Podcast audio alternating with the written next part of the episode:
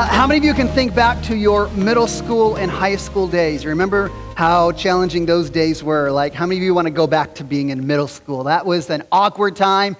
It was now, I know some of you, maybe you were a little bit better than me, but I was a messed up little child. So I spent my middle school and high school years really trying to figure out who I was. Like, like what would make me be complete as a person? So I went through a number of phases. I went through a phase where uh, I took every little quarter I could find, and I'd go to the store and I'd buy candy. And so I went to my middle school, and I wanted to be known as the candy man. Like, if you needed a fix, come see me, I'll hook you up. And I was just dishing out candy. And then the school principal said, Hey, you're, getting, you're taken away from our uh, afternoon, like, like when they're selling stuff. And so they wouldn't, wouldn't let me give out candy anymore. That, that didn't work. So then, then uh, one of the TV shows I grew up watching was Saved by the Bell. Yeah, some of you, child of the 90s, you remember that show, Saved by the Bell? And I was going to be like Zach. He had this like California surfer vibe. And I'm like, I'm totally going for that. The problem was, is I was a pretty pale white guy who had never been on a surfboard before. So all I had was the Beach Boys. Just again and again listening to the Beach Boys. Uh, that worked for a little while. It just, it, it didn't work. It didn't fulfill me. Then I became a freshman in high school. And I realized, hey, I was a pretty good wrestler. Maybe, maybe I'll be fulfilled, I'll be, I'll be satisfied if I become a jock. And I pursued this until my sophomore year of my high school career. I had a rock climbing accident and shattered vertebrae, and I lost my wrestling career. No longer could I, I know some of you are thinking, you were a jock? I wrestled lightweight. I was the skinny guy on the wrestling team. It was great. I've tried all sorts of things to complete me, to make me feel satisfied. What is it for you? What are some of those things that you've sought to, to complete you, to satisfy you, to make everything right? Uh, maybe, maybe it's something in your workplace, you know, being successful. Maybe it was getting a college degree. Maybe, maybe it was a relationship. You thought, well, if I just get the girl, she'll complete me. Or the guy, he'll complete me. Or maybe it's, you know, if we just have kids if we just have enough money, if we just, whatever it happens to be. And you think, if I can just get this, then I'll be satisfied and content and complete. In fact, in the late 1800s, there was a guy by the name of uh, George DeLong. And he had that same longing that we have. He's like, I want to be complete. And so he had this idea if I could do something big for my country, then I would be set. So he decided he was going to take a ship and sail to the North Pole and claim the North Pole for the United States. Now, here's the thing. Back in the late 18, the late back in the late 1800s, there were the map makers called the uh, cartographers. And they believed that the North Pole was not fully covered in ice. They believed that if you could get through this little ring of ice around the North Pole, you'd find this smooth, calm waters, kind of like, kind of like the Caribbean, some just beautiful place.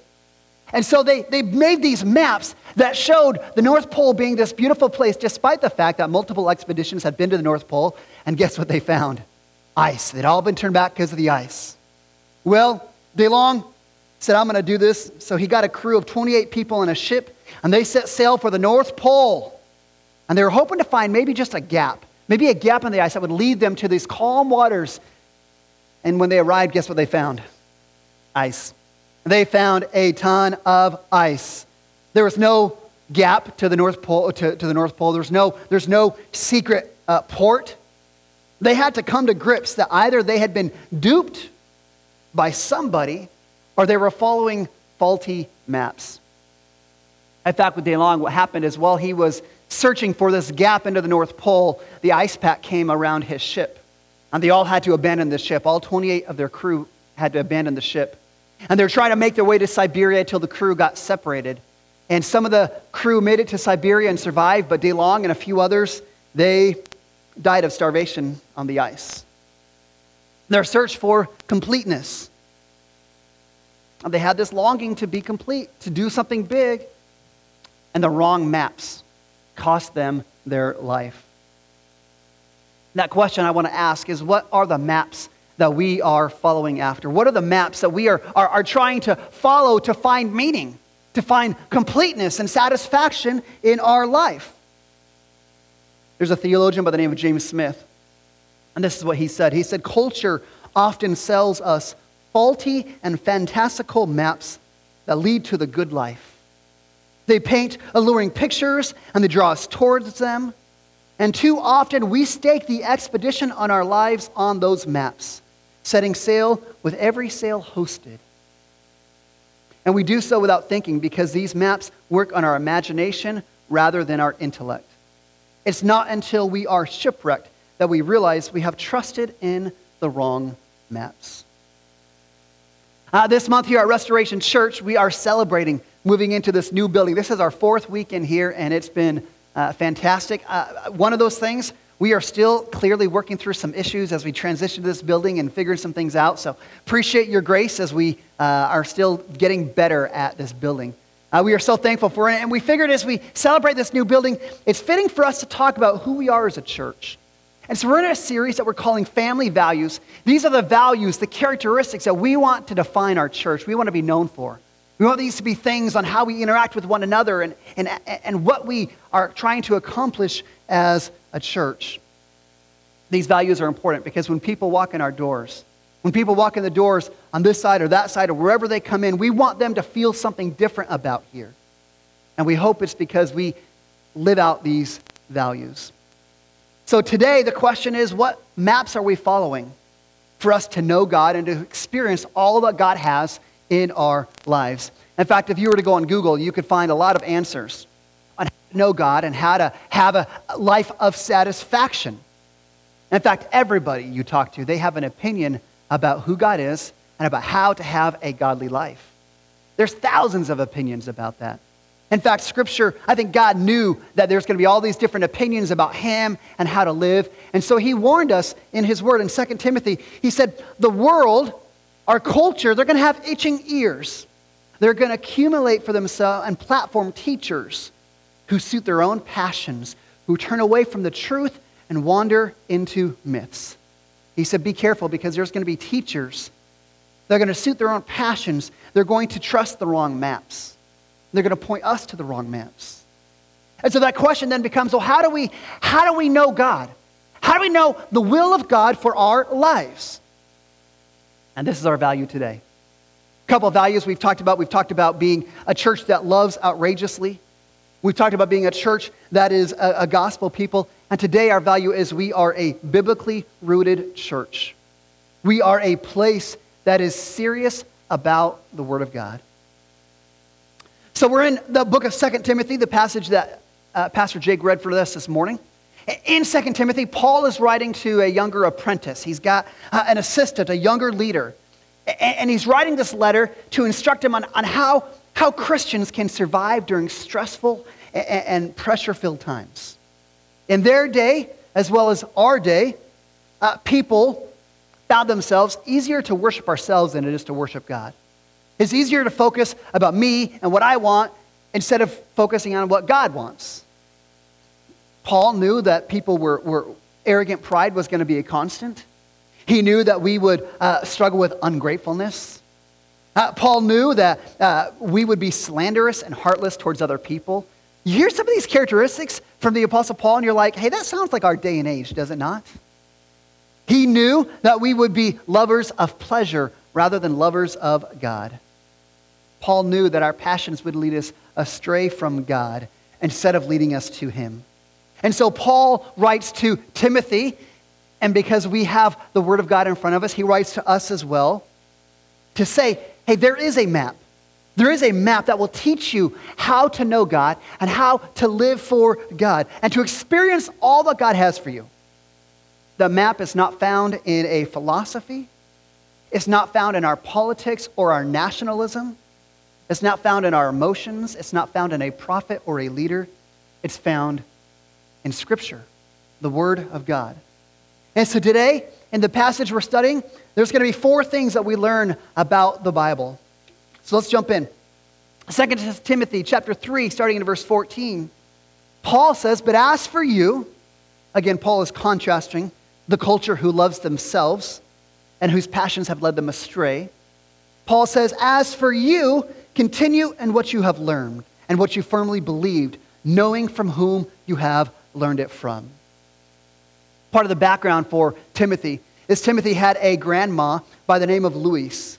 Luis, Louis, Luis. I don't know how you say the woman's name. Luis, I don't know. Uh, he had a grandma, and she was a Christian. She came to know Jesus, and she passed her faith down to Timothy's mother, whose name was Eunice.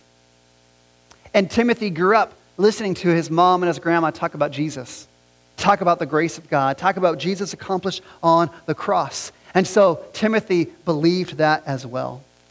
And what's interesting is you have this family where you've got three generations of the family that are completely different. Something has happened in them. What has happened to change their life? Well, here's what it says Paul says in verse 15 From childhood, you've been acquainted with the sacred writings. You know what those are? Those are the scriptures. That's the Bible. He said, You've been acquainted with the sacred writings that are able to make a person wise for salvation through faith in Jesus Christ. See what changed this entire family? What changed the, the, the future of this entire family? The Bible. Simply put, Scripture. But what's more important is I want you to see that Paul hones in on, on something really important here. Because sometimes we look at the Bible and we're like, man, it's this big book. There's all these other books in the Bible. You've got like Genesis and Exodus and, and all those other names and some of those weird things and uh, a bunch of different authors. And the question then becomes, so how do I how do I make sense of the Bible? There's all these stories and all these things going on, and I don't quite get it. Well, how many of you have seen the movie uh, Endgame, the Avengers Endgame? I, I know some of you are like, I remember I gave up like seven hours of my life to watching that movie. You watch and you're like, is this thing over yet? It just keeps going. Avengers was the 21st movie uh, in the Marvel series. And what's amazing about that movie series, all those movies over the course of 10 years, they are telling a single story. They tell one story, and its kind of culmination is in Endgame. It's kind of like here's, here's the culmination of this whole story. You realize that is what the Bible is? The Bible, there are 66 books written by 40 different authors all inspired by the Holy Spirit. These, all these authors, they wrote on three different continents over the period of 2,000 years. But what we need to know is the Bible is just one story. And it, let me tell you a secret it's a story, it's not about you. It's a story that's not a self help book, it's not a book full of good advice. The Bible is one story, an essential theme that is all about salvation through Jesus Christ. That is what, that is what the Apostle Paul just said to Timothy. You've been acquainted with the sacred writings, able to make one wise for salvation through Christ Jesus. See, every book of the Bible, you look at the every book of the Bible points. Genesis is about Jesus. Exodus, Jesus. Leviticus, Jesus. Joshua, Jesus. The Psalms, Jesus. Uh, Matthew, Mark, Luke, John, Jesus. Second Timothy, Jesus. Revelation, every one of the books of the Bible, they all point to the central theme about salvation by faith through Jesus Christ. In fact, as our elder team, our leadership team here at Restoration, as we've been talking about sermon series, one of the sermon series that we're, uh, we'd like to be able to do here at Restoration is called The Story. And the story looks at the meta narrative of the whole Bible, where we look at every book of the Bible and see, hey, Jesus is the central part of this story. When you look, read through Scripture and creation and fall and, and redemption and, and restoration, from beginning in, Genesis to Revelation, it is all pointing for us to place our faith in Jesus for salvation. And so this is how Paul starts. Paul says, listen, the Bible is one story with one theme, and that is salvation through Jesus Christ. But there's more. Here, here's what Paul says in verse 16. He says, All scripture is breathed out by God and that's an interesting phrase. That's not something, that's not a phrase that we use very often. What does he mean then when he says all scripture is breathed out? Well, you know, when it's cold outside, this week was cold. That bitter cold on Tuesday. Like when it's cold outside and you go outside, you can see your breath, right? And that is how we speak. When we breathe, conditioned by our heart, it expresses itself through words, right? So we, we breathe out our words. Scripture is literally God's word that has been breathed out to us. He's revealed himself. And as we see his words, we see the very heart of God because it comes from his heart through his breath, displayed in words for us to see. Now, I know some of you are going to object and say, okay, you say that this whole book is written by God. It's, it's God's breathed out word. Well, how come there are 40 different authors? How come there's different authors with different personalities and different backgrounds and different circumstances? How can you say this is God's word when all these other authors ha- have written it? That's true. But I want you to see what uh, the apostle Peter says in 2 Peter chapter 1. He says, No prophecy has ever been produced by the will of men. Men spoke from God as they were carried along by the Holy Spirit. You see, the words of Scripture, what we have right here, these are not just man's words. These are not man's opinions. These are not human wisdom. These are words that are literally breathed out by God. And those authors that are recording things down, they are carried along by the Holy Spirit to write the words that God is speaking. That's what makes the Bible uniquely trustworthy and authoritative. Because we know that God, we know God is the creator of the universe, He is fully trustworthy. And as He's given us His word, His word then becomes trustworthy. God is authoritative in our world, He's a God of creation. He knows all things, He's all powerful. In the same way, his word then is authoritative. See, this morning, as we talk about the Bible, I'm not trying to convince you that this is just a, a good book. If you want a good book, I'll tell you some good books. The book uh, Shoe Dog by Phil Knight, a memoir of Phil Knight as he started Nike, that's a great story, a great book. Highly recommend it. There's a book I read called Into the Abyss that deals with a plane crash in Canada. Great story. You want a good book? Read one of those books. This morning, I'm not inviting you into a book, I'm inviting you into the very heart of God, right here. That He's given us a map, a guide, so that we could know Him, so we could find life in Him. That is what the Bible is. It's not just a good story, it is the very heart of God.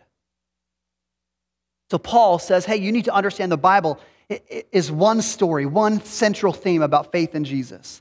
The Bible is, is breathed out by God, it's the very heart of God. And Paul is also going to say, even a little bit more, he's going to say, this is what the Bible does for us.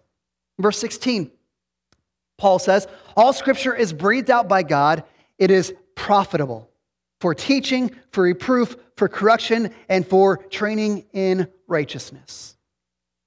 See, what he said what he just said is the Bible is kind of like a coach, right? Like coaching has become like a thing in our day and age, right? There's coaches you can get uh, to coach a sports team. There's a coach you can get for uh, fitness. You can have a, a business coach, uh, a life coach. Uh, there are pastoral coaches that kind of coach you through uh, being a pastor. People pay a lot of money to have coaches in their life. And what do coaches do? Coaches are supposed to teach you, they're supposed to give you feedback, they're supposed to point out your flaws and show you ways that you can improve. The Bible functions in that capacity. The Bible is like a coach. The Bible teaches us so that we can know Him and we can know what life in Him looks like. See, here's, here's the good news. Here's the good news. The Bible has not left us in the dark to figure out life on our own. Isn't that good news? The Bible hasn't said, hey, you go figure out how to do life on your own. No, the Bible, God has revealed himself for us. He has given us his word to teach us. God is the creator of the universe, creator of all things. He's saying, hey, I'm going to teach you how to live a good life. Right here, he's given us that. He's the coach in that capacity. He's able to teach us and answer all sorts of questions. Now, I know you're like, well, the Bible's going to answer all the questions. The Bible's going to answer where I go for lunch today. No, not quite. But you know, as human beings, we all have the same questions deep in our heart, right? We all have those questions deep inside us as human beings. We have questions like what is truth? What is truth? We have questions, uh, you know, like what is ultimate? Where do we come from? You ever ask this question? What is wrong with humanity? I mean, you look at what's going on across the world and, and Ukraine. Do you ever ask that question, what is wrong with mankind? Why can't we figure this out? We ask questions like, like, like what happens after we die? In the middle of all of that, we ask questions like, where is hope? What hope do we have?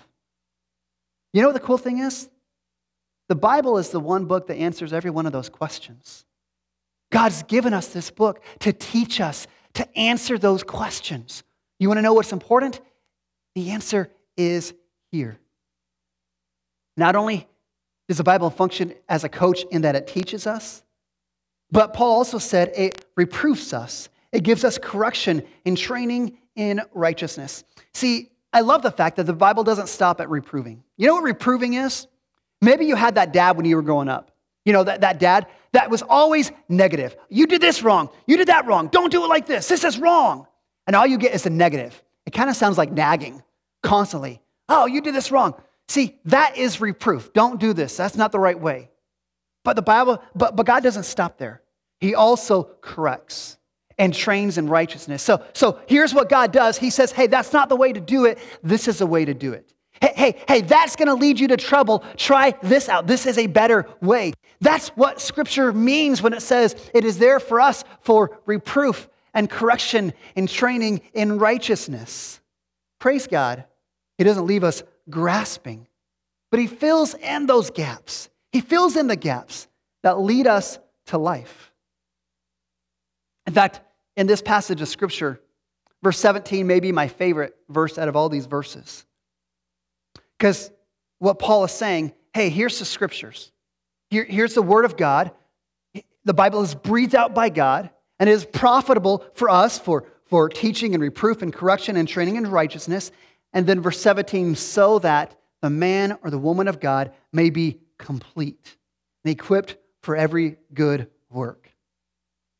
I mean, remember, remember how we started this morning? That question we asked How do we become complete? How do we become content and fulfilled? How do we become satisfied and settled? And here, here's what Paul is doing. He's saying, hey, hey, this is, this is the Bible. This is a supernatural word of God that he has breathed out to us. It is a single story, a single story, all pointing to faith in Jesus. It is the greatest coach teaching us all about God and how we can live life well. And what he's saying is when we embrace the word of God, when we embrace the Bible, we submit our thoughts and our opinions and our lives to it. That is when we are complete. That is when we are settled. The Bible settles our life and our identity in Jesus.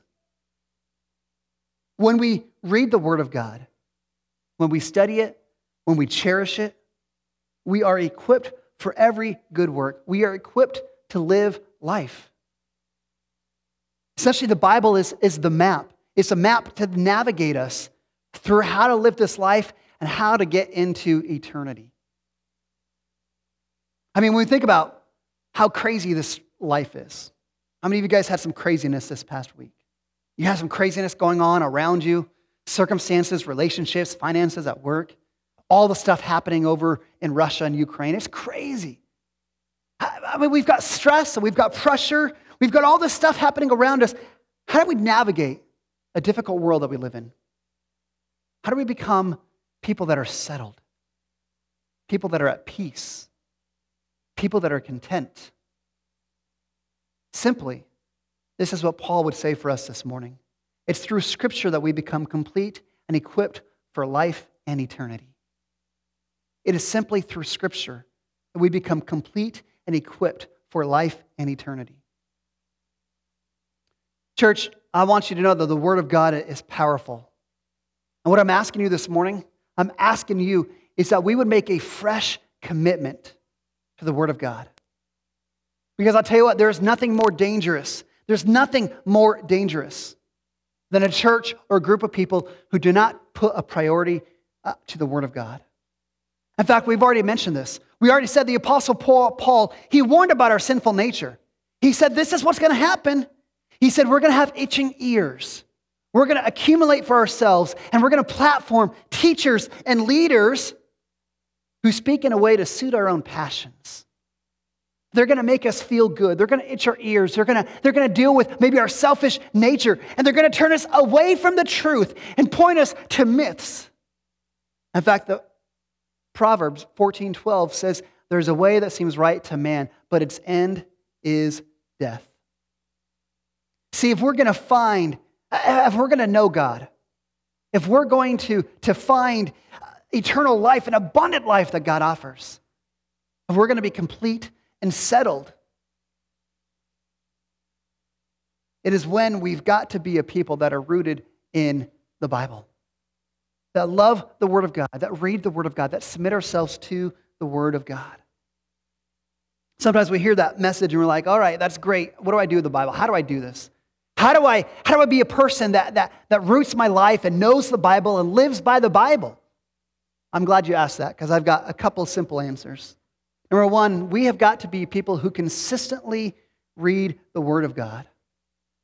You see, the Bible is not one of those static books. Like, how many of you remember back in high school where you were assigned to do a book report and uh, you'd read the book once and then you're done with it? check it off, done. Or maybe, maybe if you were like me, you didn't even read the book, you just found the Cliffs Notes version of it, right?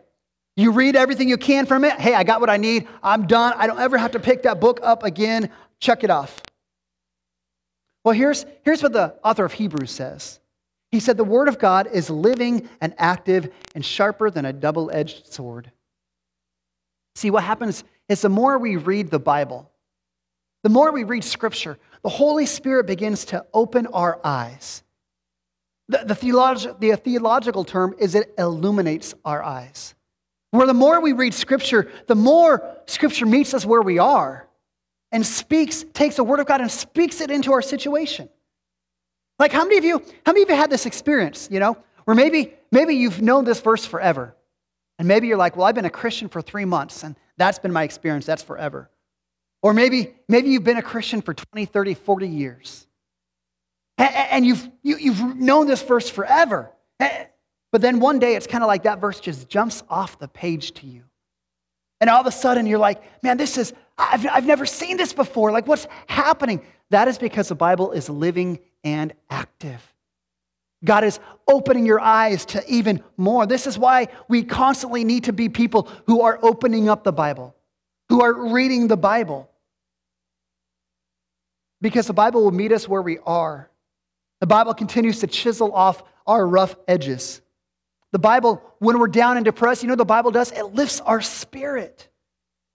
And probably the most important thing about us consistently being in the Word of God is we get to know and we get to have an even deeper and greater relationship with God, the creator of the universe, as we study the Word of God.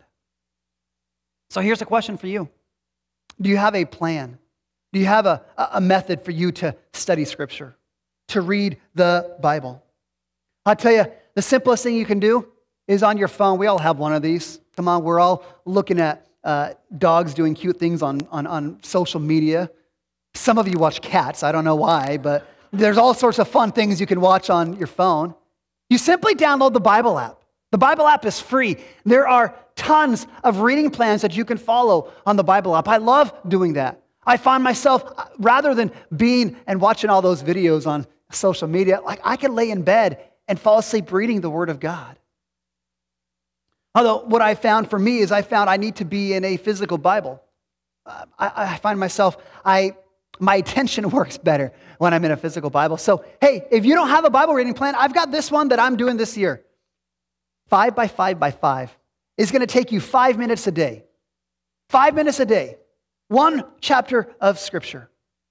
Just to simply be in the Word of God. You follow this plan for a year, you'll get through the whole New Testament. It is beautiful. Now, I know some of you, you you're like, man, I, I'm so good. I read 40 chapters a day.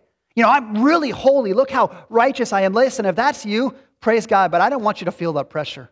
I don't want you to feel the pressure like you've got to read for, for an hour or read so much. Listen, volume does not equal blessing. Did you know that?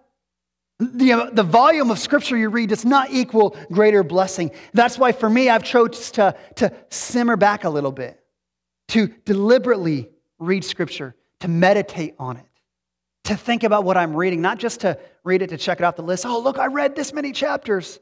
No, no, no volume does not equal blessing. Just spend some time meditating on the Word of God. So, if we're going to make the Word of God a priority, we've got to read it consistently. The second thing we need to do is we need to submit to the authority of, of the Bible. We've got to, we've, which means we read it, we actually have to do what it says, right? We read it, we actually have to submit ourselves to it. It's not just a book to learn a bunch of facts. I mean, I remember there was a guy that I used to interact with uh, down by Earl, uh, down by our ministry center down on Yakima Avenue. He'd come out and he'd say, Kevin, Kevin, do you know how many chapters there are in the Bible? And I'm like, uh, I probably did at some point. He said, Well, there's this many. Did you know? And he'd have all these facts about the Bible. And I'm like, that's awesome. You know so many, so many facts. But are you actually living this out? Are you actually learning more about God? Are you just learning a bunch of facts? Because I'll tell you what, I'm not necessarily concerned about learning a bunch of facts. I want to know God. And I want to have this book begin to change me. This is where James, James chapter 1. James is the brother of Jesus. And this is what James said. He said, Be doers of the word, not hearers only, deceiving yourself. In fact, probably one of the saddest things for me, social media is such a terrible thing. Oh, man, social media. When I go on social media, uh, one of the sad things for me is I see, I see people that will just, uh, they view the Bible kind of like the book Shoe Dog, right? It's a good story, you know, and, and, and sure, I might get a, some bumper, thicker, bumper sticker theology, or I find a really cool verse and I'm like, oh, I'm to throw that on my social media because then I'll look really spiritual. And people will like, well, look how spiritual that person is. He put a Bible verse on his social media when they're not actually living it out. You look at the rest of their posts and you're like, whoa, like, like these two things, they don't go together. See, the question is does our life actually reflect what the book is teaching us? Are we allowing the Bible to change the way that we live? Are we allowing the Bible, and try this out, are we allowing the Bible to challenge the way that we think? I mean, we all, all of us, we think that we are the only one that sees the world right. Most of us are in that situation. We're narcissists. We see life right. If people would just do things my way, the world would be a better place.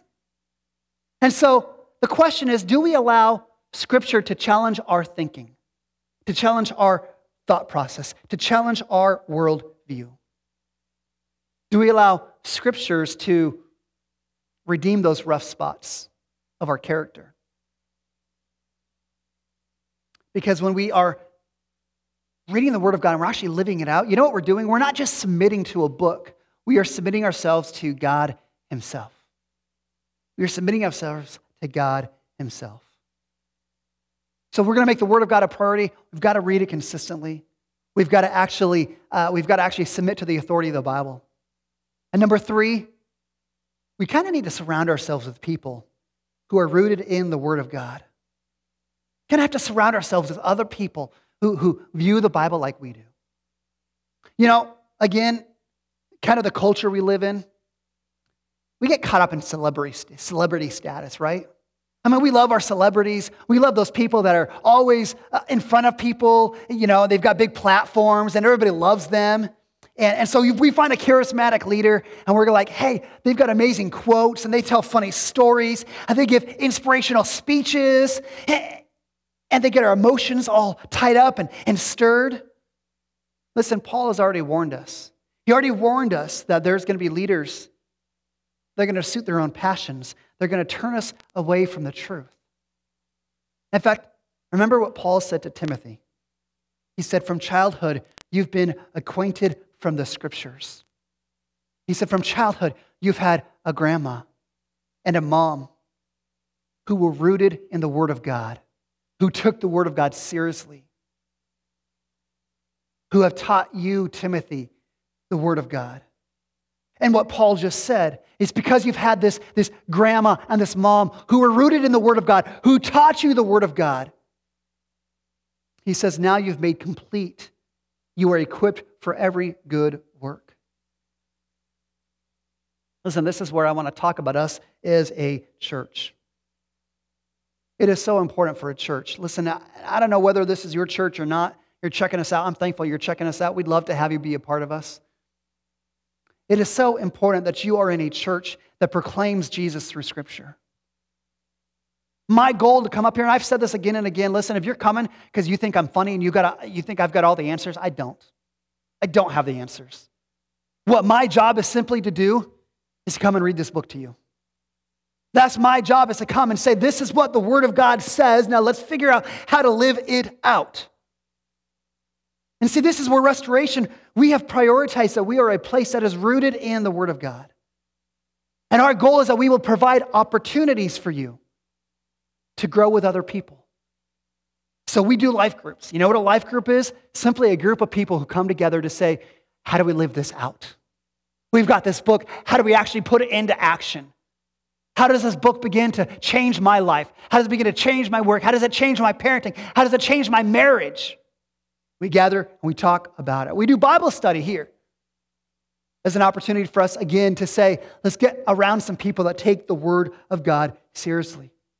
This is why when we come here, you don't hear me just preach on my ideas because, again, you don't want to hear my ideas. I'm, I'm a pretty jacked up person, to be honest.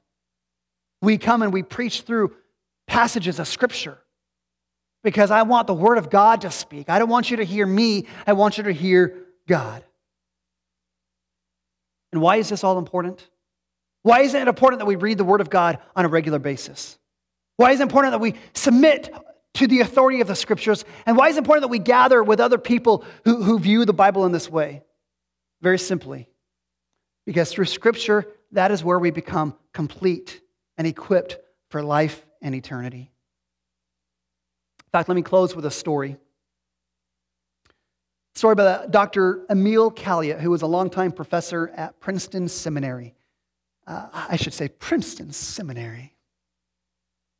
Growing up, growing up, Emil was antagonistic to his faith, antagonistic to faith at all, anti-religion, anti-anything. In fact, he fought in World War I and the atrocities of war, what he saw as a soldier, man, it furthered his conviction that religion would not satisfy man. Religion was not enough. Yet, despite having these, these, these antagonistic views of religion, he still longed for something to help him when times were difficult. So, what he began to do is he began to make a collection. He collected quotes and stories that he liked, and he put them in a book, and he titled his book, the book that would understand me. Can you picture that? This notebook full of all these cool stories and catchy quotes and anecdotes and all this stuff. And one day, towards the end of World War I, he was having a particularly difficult day, struggling. And he sat down to read his book. This book will lift my spirits. This book will make things better. And his heart sank because that book did not have the power to minister to him at times of pressure. His book, the book that understands me, it did not have the power to minister to him in times of struggle. Not long after that, his wife was walking in the town they lived in. She walked into a church. She'd never been to a church before. She walked in and saw a man sitting at a table. And she said, Sir, do you have a French Bible?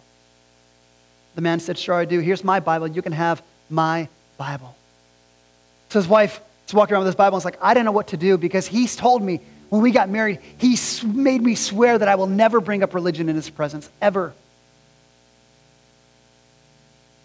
Struggling with what to do. And she finally said, You know, I'm going to have courage.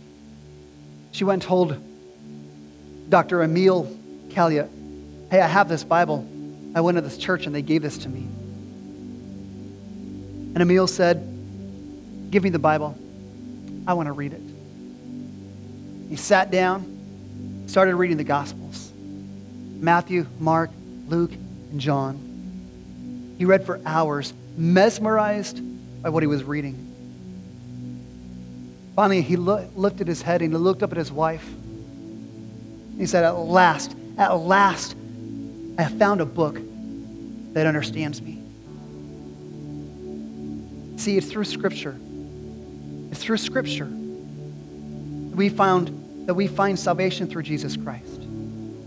It's through Scripture that as he submitted himself, as he submitted himself to the Word of God, he found not only did he could understand the Bible, but he understood the Bible could understand him. And he found that settledness. He found that the Word of God equipped him for all that life had in store for him. So that is a testimony of the Word of God. That is what the Word of God does. That is why here at Restoration Church, we're going to be a people that are biblically rooted. You're not going to come and hear me tell you, hey, here's the best advice on how to live. You're going to come and hear every person who stands in this pulpit is going to come and say, this is what the Word of God says. Now let's figure out how to live this thing out. Because this is where the power is found. This is a book that understands you, that will answer the questions to life, that leads you to salvation in Jesus Christ, and it leads you to life in eternity. Let's pray.